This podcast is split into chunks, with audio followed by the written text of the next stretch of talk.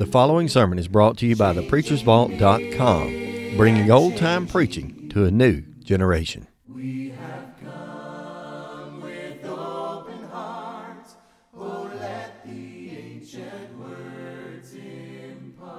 morning. Go ahead and take your Bibles and open with me the book of Hebrews. When you get there, go to Hebrews chapter 10.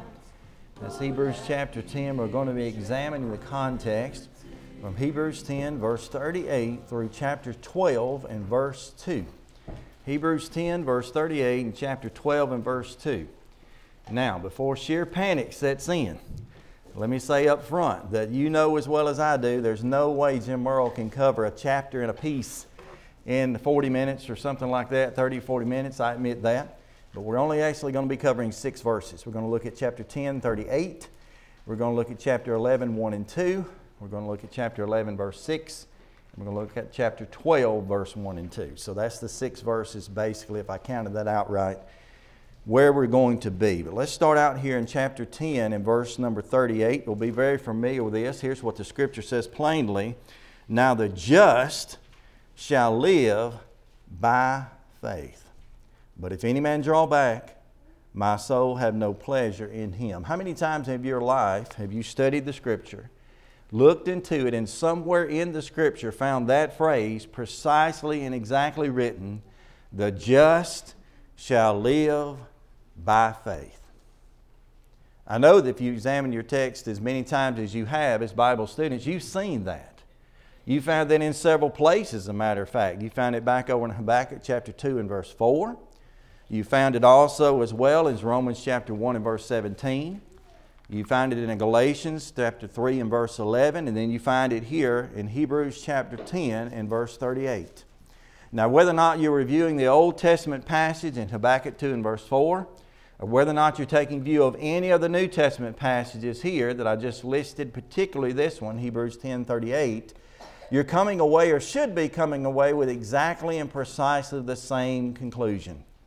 And that is that those that are just, righteous, right in God's eyes, shall live by faith. Now, that has nothing to do with the fact that we may live by faith, that we might live by faith, that we hopefully can live by faith, that there's a possibility that we can live by faith. It is explicit and it is clear to the fact the just shall live by faith. Now, someone like I do who seems to study his Bible often, I know that you do as well, we might thumb through that and we might hear some of the denominational world out there and what they say and say, well, wait a minute, that's exactly and precisely right. And then we might turn to that and say, well, wait a minute, hold up. There's a lot more to obedience and to finding ourselves to be just in God's eyes, to be right. We might even equate to that to be saved than just having faith. Here's the honest truth about it no, there's not. Every other thing we would take part in, every other thing we would participate in, commanded of God, whether it's hearing the gospel, believing it, which is this, being willing to repent of our sins, being willing to confess the name of Christ as our Lord, or being baptized as commanded in order to contact the blood of Jesus in order to be saved, all of that springs itself out of the idea that the just shall live by faith. Every Old Testament character, every New Testament character, and every character that's seated in this room or anywhere in the world one day who might come to know the truth of God's Word, they will only and will only live by faith. Now, that means a few things. One, it means that without faith we cannot live. Uh, I believe in myself that, and many do, that as long as your heart's beating, you know, as long as blood's flowing, as long as there's some, some information going from your brain to your body, your lungs are inhaling and exhaling, then that's life. And it is to one extent. But spiritually speaking, one who is not just and who does not have faith does not live. And so we're going to examine some of that this morning. I want to do it from three different perspectives. I'll give you all three because I realize we may not get through them, but I'll give you all three of the main perspectives this morning that we're going to develop, basically coming from Hebrews 11, verses 1 and 2, chapter 12, verses 1 and 2, okay? The first one we're going to consider, and you mark this on down, we're going to talk about the description of faith. That's one and two. That's exactly what it says. The description of faith. Sometimes when people see the text, so then faith, or see the text right here, so now faith is a substance of things hoped for, the evidence of things not seen. They say, well, there's a definition. No, it's not a definition, it's a description. Number next, we're going to move from that, not only the description of faith, but we're going to develop that a little bit farther, just expand it a little bit more and talk about the dynamic of faith. That is, what is faith? What does it do? How does it act? And how should it react in our lives toward, that's the key word, toward God? And then finally, we'll close, hopefully, we'll get to it at least, and within a time frame that's acceptable. We're going to talk then about the destination of faith. Where must faith carry us? Where must we land or end in the end, obviously with God? Concerning our faith. So let's notice the first part of that, the description of faith. It is verse 11, chapter 1.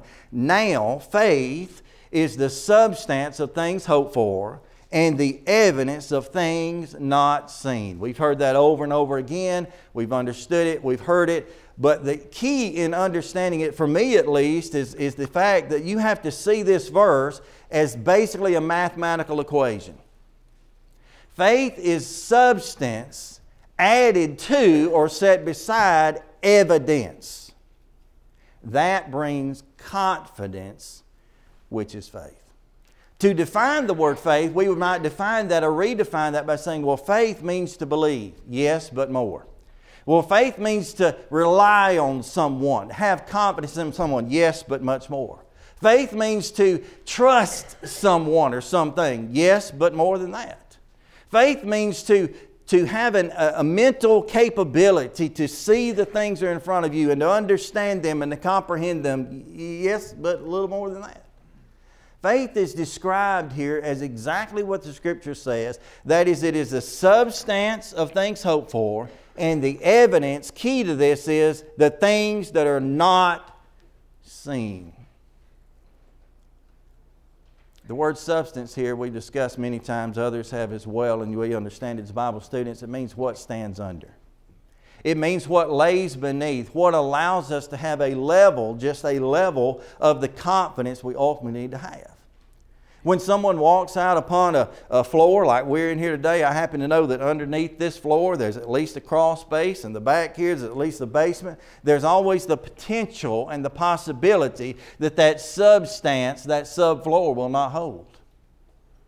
You and I come into the building today, however, because we know through what we have seen in experience that there's a real potential that it does hold and it will hold. So 195 people gather here today because they determined in their mind that this floor will hold us. However, this here says that it is the faith that is the substance of things hoped for and the evidence of things not seen. Let's break down the word hope just a little bit because the substance is what is hoped for. The word hope, my biblical definition of it, it may be different than yours is. Hope is a rocked rib assurance based on the promises of God. You don't find that in Webster's, but hope is a rock rib assurance that is based on the promises of God. You go throughout your testaments, you turn, you flip, you turn, and you keep finding over and over again that word for hope. Every time you see it, the idea is there not just I hope, or I have a desire, or I have a wish, or I have a want, or I have a dream. It is actually the idea that I have an absolute fixated confidence in God that He will deliver. Wherever hope is. In this testament, it implies that I have a confidence in God that He will deliver. Now, he says faith is the substance, is what stands under our hope. That is, our confidence in God to deliver, our promises that God has offered unto us, is based on the substance that He has laid down. Now, we're going to see more about that in verse 3, which to me is an eye opener. We'll get to it in a moment. The secondary term their faith is the substance of things hoped for, and then it says is the evidence of things not seen.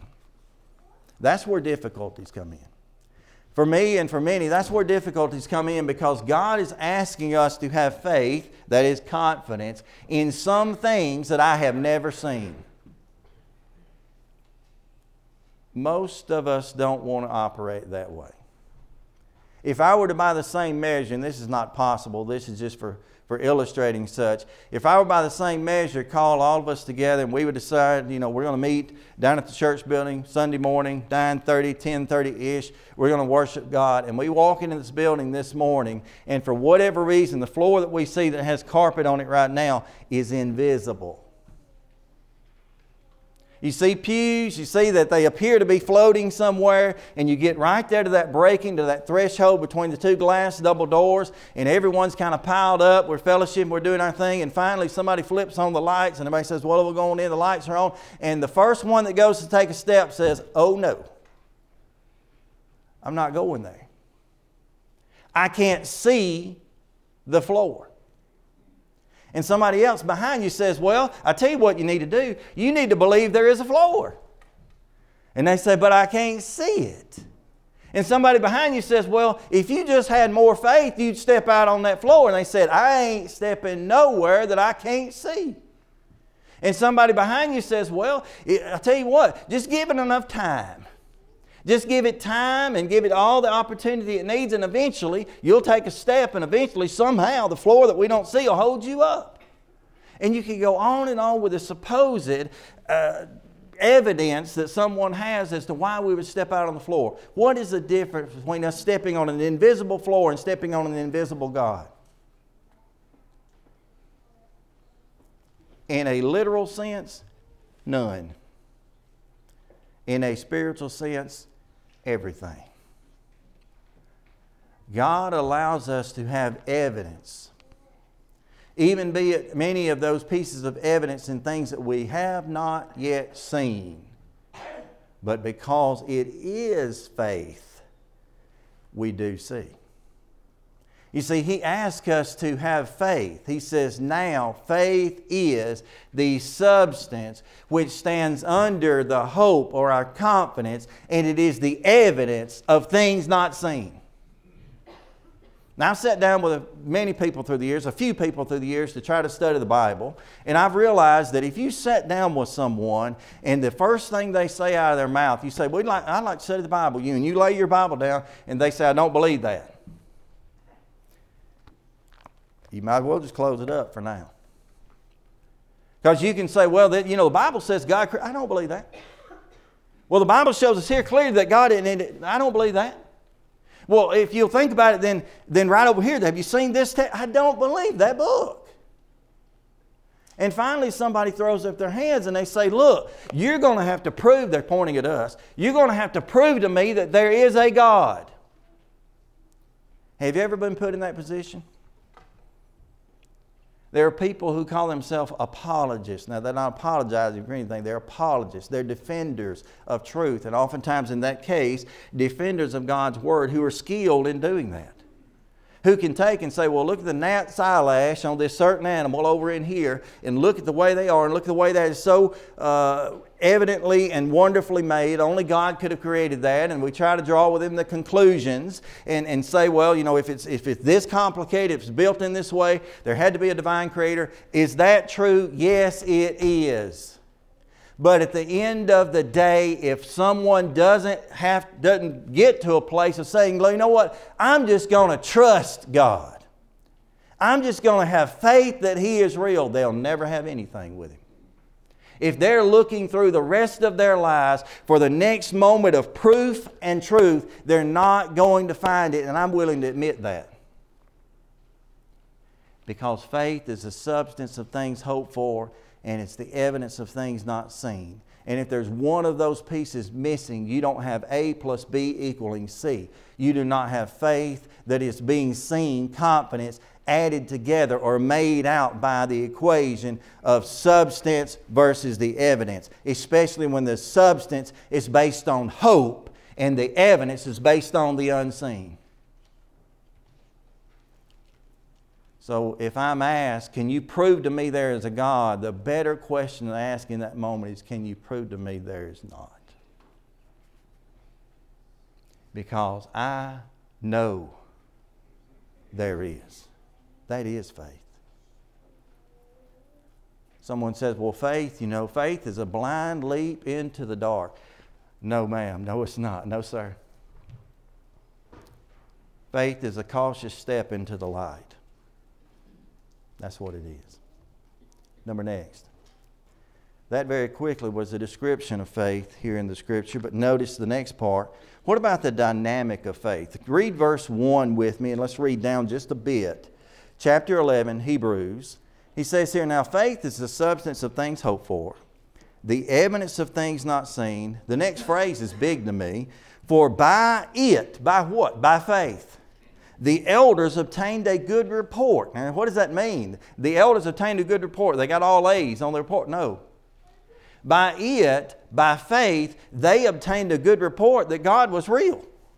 They used their faith to determine that God was real. Did they step up in front of God one day and see Him seated on His throne and say, Well, there He is, I saw Him? No. Matter of fact, Scripture has taught us, albeit there's some other things to really understand, I, I don't have time to get into, but Scripture has taught us fairly clearly in John chapter 1 and verse 18 no man has seen God at any time. No man, for example, in addition to that, saw God in his creation when he did it. Faith says he did. Next verse, verse 3. Through faith, we understand the worlds were framed by the Word of God. That's that illustration. How do you know? How would I know? How would anyone outside know that the world was made by God other than F A I T H?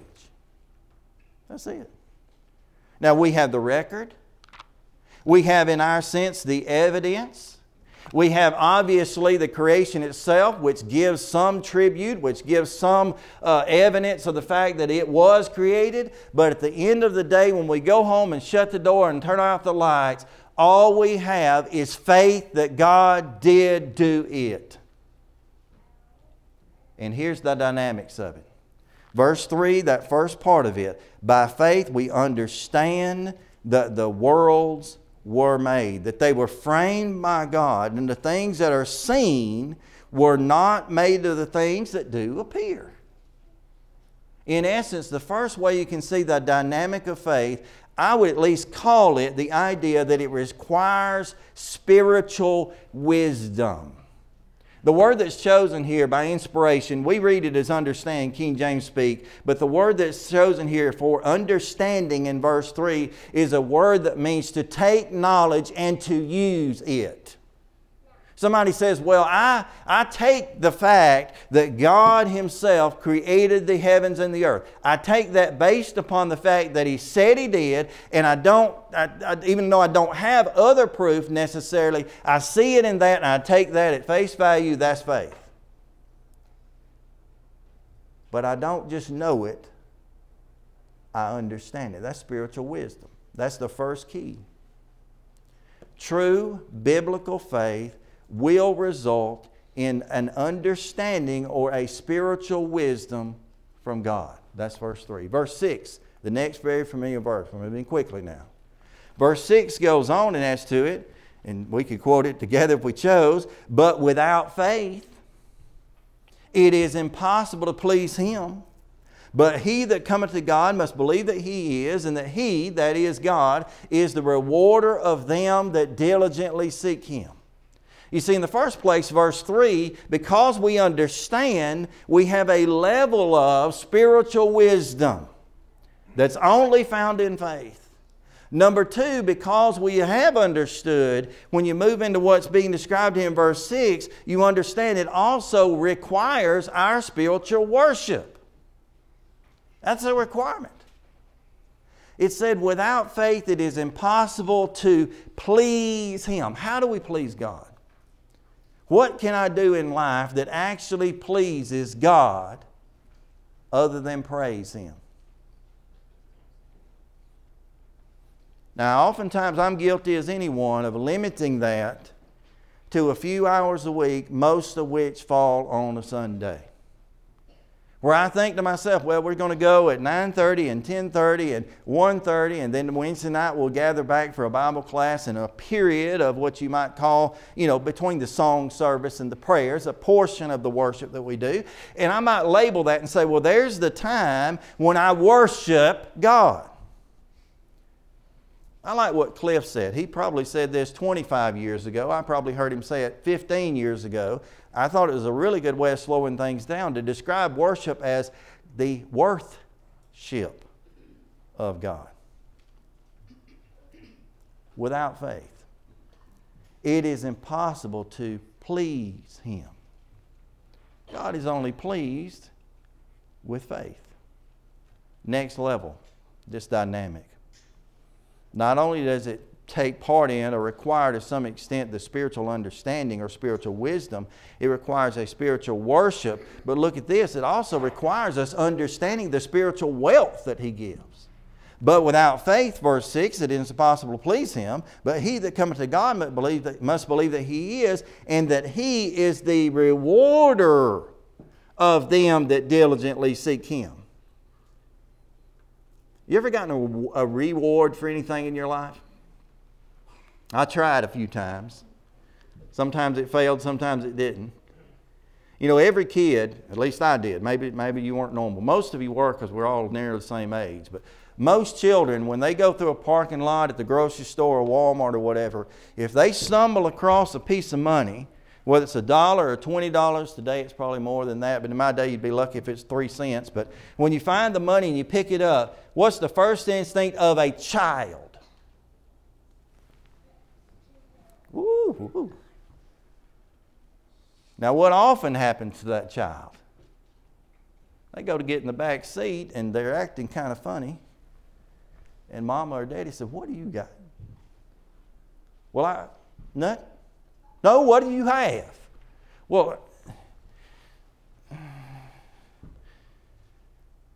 give that back. Where'd you get that? Take it back in the store. I don't want to. They might give you a reward for that. And sometimes, rarely, there may be a small reward. Is the reward ever greater than what you found? That'd be silly in this case by having faith in God and allowing it to even be possible to please Him, He becomes the great rewarder of us all. It doesn't matter what I find in life. It doesn't matter what I stumble upon. It doesn't matter what I might finally, finally stand before God and say, Look, God, look what I got. He said, I'll give you better. But look at the value I found in my life. Look at all what I've accomplished. Look at my career. Look at my bank account. Look at my wife. Look at my family. Look at my look at the friends I have. Look at all I don't care. I can give you more than that. Because I, God, am the rewarder of them that, here's the key though. There's always a kicker. That diligently seek Him. Now, I've always emphasized in my mind the phrase diligently seek. The real key to the whole thing is Him. You remember what Jesus said toward the end of the Sermon on the Mount? Very familiar verse to us, Matthew 6 and verse 33. But what? But seek ye first the kingdom of God and His righteousness. What's the reward in that verse? and all these things shall be added unto you. This says the same thing. But in this, the method of exchange is that God rewards those who diligently seek Him and who do so by faith.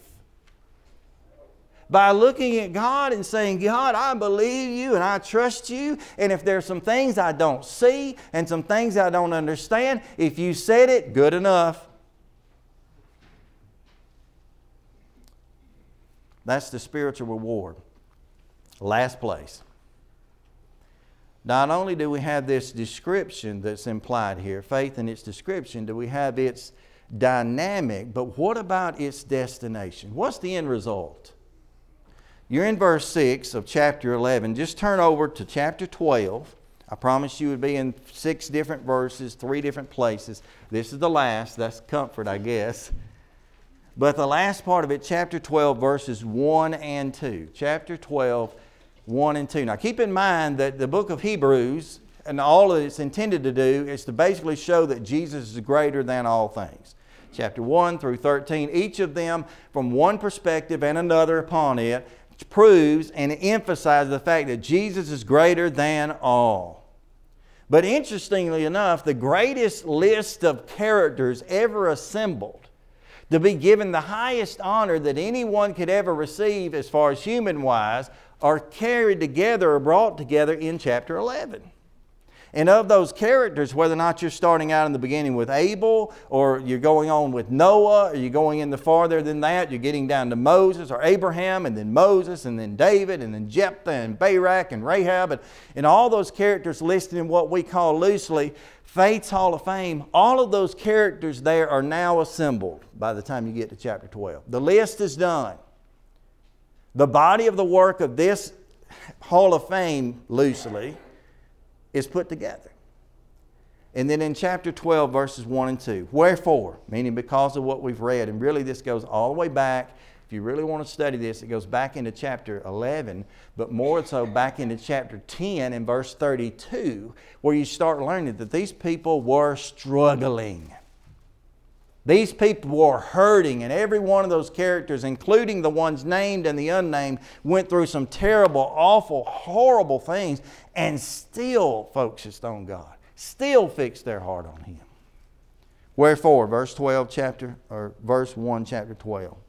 Wherefore, seeing we also are compassed about with so great a cloud of witnesses, let us lay aside every weight and the sin that so easily beset us. Let us run with patience the race that is set before us. Verse 2 Looking unto Jesus, the author and finisher of our faith, who for the joy that was set before him endured the cross, despising the shame, and was set down on the right hand of the throne of God. Verse 3 I know I didn't include the verse, but we have to read it.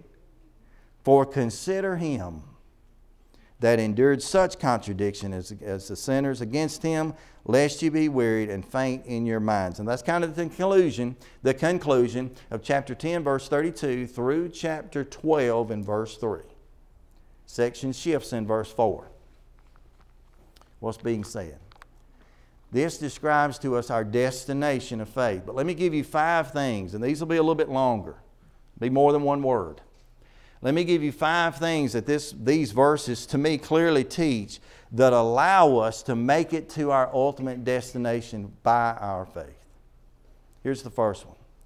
Number one, we make it through this life by our faith and through faith. The just, remember, shall live by such because we are motivated by the saints around us. First key. We are motivated by the saints around us. He said, Wherefore, in this case here, wherefore, seeing that you are so compassed about with a greater cloud of witness. Now, that's in a great, great contrast to what was said back up in chapter 11 that this is based on the unseen. Meaning, we may not see every incremental thing of God and may not comprehend and understand every incremental thing of God, but faith has led us to this point. And then when faith brings us to this point, thanks be to God, there's a group of people, in a sense, pictured as sitting up in the stands, the cloud of witnesses, as we're competing in the race of life, looking unto Jesus, verse 2. As we do that, these people are cheering us on. You've got men in the stands, just for an example. You've got men in the stands like the first one named Abel. And Abel looks down from the stands in referencing Cain and Abel and their sacrifices and how God accepted one and not the other. And Abel says, I tell you what, if you'll give God what he wants, he will be pleased. And you say, Well, I'm not sure. You know, it's hard to give God what he wants, especially hard to give God everything. He said, Just do it. Just do it. Just give God what he wants, and he will be pleased. Fast forward a bit you get down to another well known character like Noah. And you're standing there in the field of competition or whatever, leaning, leaning toward Jesus, going toward Him, and you say, you know what, life is just frustrating. It seems everywhere I turn, no matter where I go, I'm the only one trying to go to heaven. I'm the only one trying to do the will of God. I mean, you look at all my coworkers, you look at my classmates, you look at the people in the community, uh, half those folks, uh, they're flat, you know, nearby heathens. And it's hard to live in this life. And I don't know how in the world I'm going to do it. Noah says, I tell you what you can. And he reminds you, he said, I stood with my family, myself and my family, eight of us in total, and half of those didn't care. And I left that place with my wife and my daughters, and that's all I ever had. And I can tell you about the decades that my children came home from school and said, Daddy, I want to do this. And I said, You can't do that. And they said, But Daddy, everybody else is doing it. And with a tear in my eye, I had to say, You're right, child. But you not. No one knows what living a hard life's all about. Abraham. Somebody says, I can't imagine facing uh, the career change or the, the move that we've got to make or the changes that are occurring in my family. I don't know how it's going to be, you know, life without my grandma or, or, or whatever it is, or I don't know how it's going to be now that my husband left and things are tough and things are hard. And Abraham says, I remember days like that. I remember the time when things were going well and I had everything, and God said, Get your stuff and get out. And I said, Where are we going, God? He said, I ain't telling you going anyway. He's cheering us on. You go through the list for yourself. Number one, motivated by the saints around us. Number two, it's in the same text. Wherefore, seeing we are so compassed about with such a great a cloud of witness, next phrase here, let us lay aside every weight how can faith carry me to my destination? Well, it won't unless I lay aside every weight. That is to be, number two, separated, separated from the surplus upon us. Lay aside every weight. Anyone in an athletic competition, especially one where there's a speed or a time or whatever involved, I have no idea about this, but I've seen people do it they try to lighten the load as much as they can. I've heard people read through this. I'm guilty, got the card to prove it, who read through this and say, well, you need to lay aside every weight. You know, that, that weight, that's the sin that besets you. No, no, no. There, there's a break right there, actually. The weight that's being laid aside here in the first half of this are not the sins of our lives. They got to get gone. But in this, he says, lay aside every weight and that's a unit within itself. The implication is lay aside the trash, lay aside the garbage, lay aside the wasted time, lay aside the countless hours that we spend, uh, you know, doing, mine's back doing this. Lay aside the time that we spend doing nothing that matters before God. Sometimes you have to let loose some baggage. It's the weight that holds us down. Somebody says, Well, I'm running toward the Lord. I'm, I'm doing exactly what I'm, I'm trying to accomplish this. Yeah, but you're so tired. You're so wearied. You're so overborne. You got to lose the surplus. Number next. This is the next phrase. Wherefore, seeing we are so compassed about with such great a crowd of witnesses, let us lay aside every weight. Now the phrase, and, that's not or, and the sin which does so easily, key word to me is beset us. The idea here comes in, there's your next principle liberate yourself from the snares beneath you liberate ourselves from the snares beneath us. The word beset right here literally pictures, and that's why I chose that word, other than it had an S and I wanted everything to line up. Uh, but I choose that word snares because that's the literal meaning of beset. It's the idea that you've gotten all the weight, you've gotten all the baggage, all the useless stuff off. The only thing still hanging on is the sins of our lives, and we've got to break free of those. But every time it seems we try to break free of those, we take a step and another snare grabs. Rick, the snare grabbed you yesterday. About grabbed me this morning, so I'm not making fun of you. Inside joke, but sometimes things catch you off guard. And in this case, the truth is sin will do that every single time. It's never announced, never expected. Never would we say, well, that, that, that one will get me. No, that one will be the one that won't get me. Oh, there you go, right on the face. That's the next principle. Lay aside every weight and the sins which so easily beset or ensnare us. Number four is this part, perhaps? Next phrase. And let us run with patience the race that is set before us. Number next, be activated by the race before us. Activated by the race before us. There has to be within us, within every one of us, a certain level and a certain amount of personal drive that it takes to complete any task. You ever been one of those people? I'm, I'm one sometimes, not all the time. But you ever been one of those people that if you've got something that's really, really tough, really, really challenging, really is going to take a lot of effort, then you can kind of you, you, can talk yourself into and you can motivate yourself. You can get up and in the, in the morning you can get that done. But you take something that seems so simple and so easy, and you never get around to it. We've got a bottle of shampoo in our shower. First day we bought it, it's got a pump head on it. First day we bought it, my bumped it, knocked it off, broke the pump off of it. You know what I said real quick? I said, Don't worry about it. We got an old bottle of shampoo at the other end of the house. I'll pull the top out of that and I'll screw it in. We'll fix that. That's three weeks ago.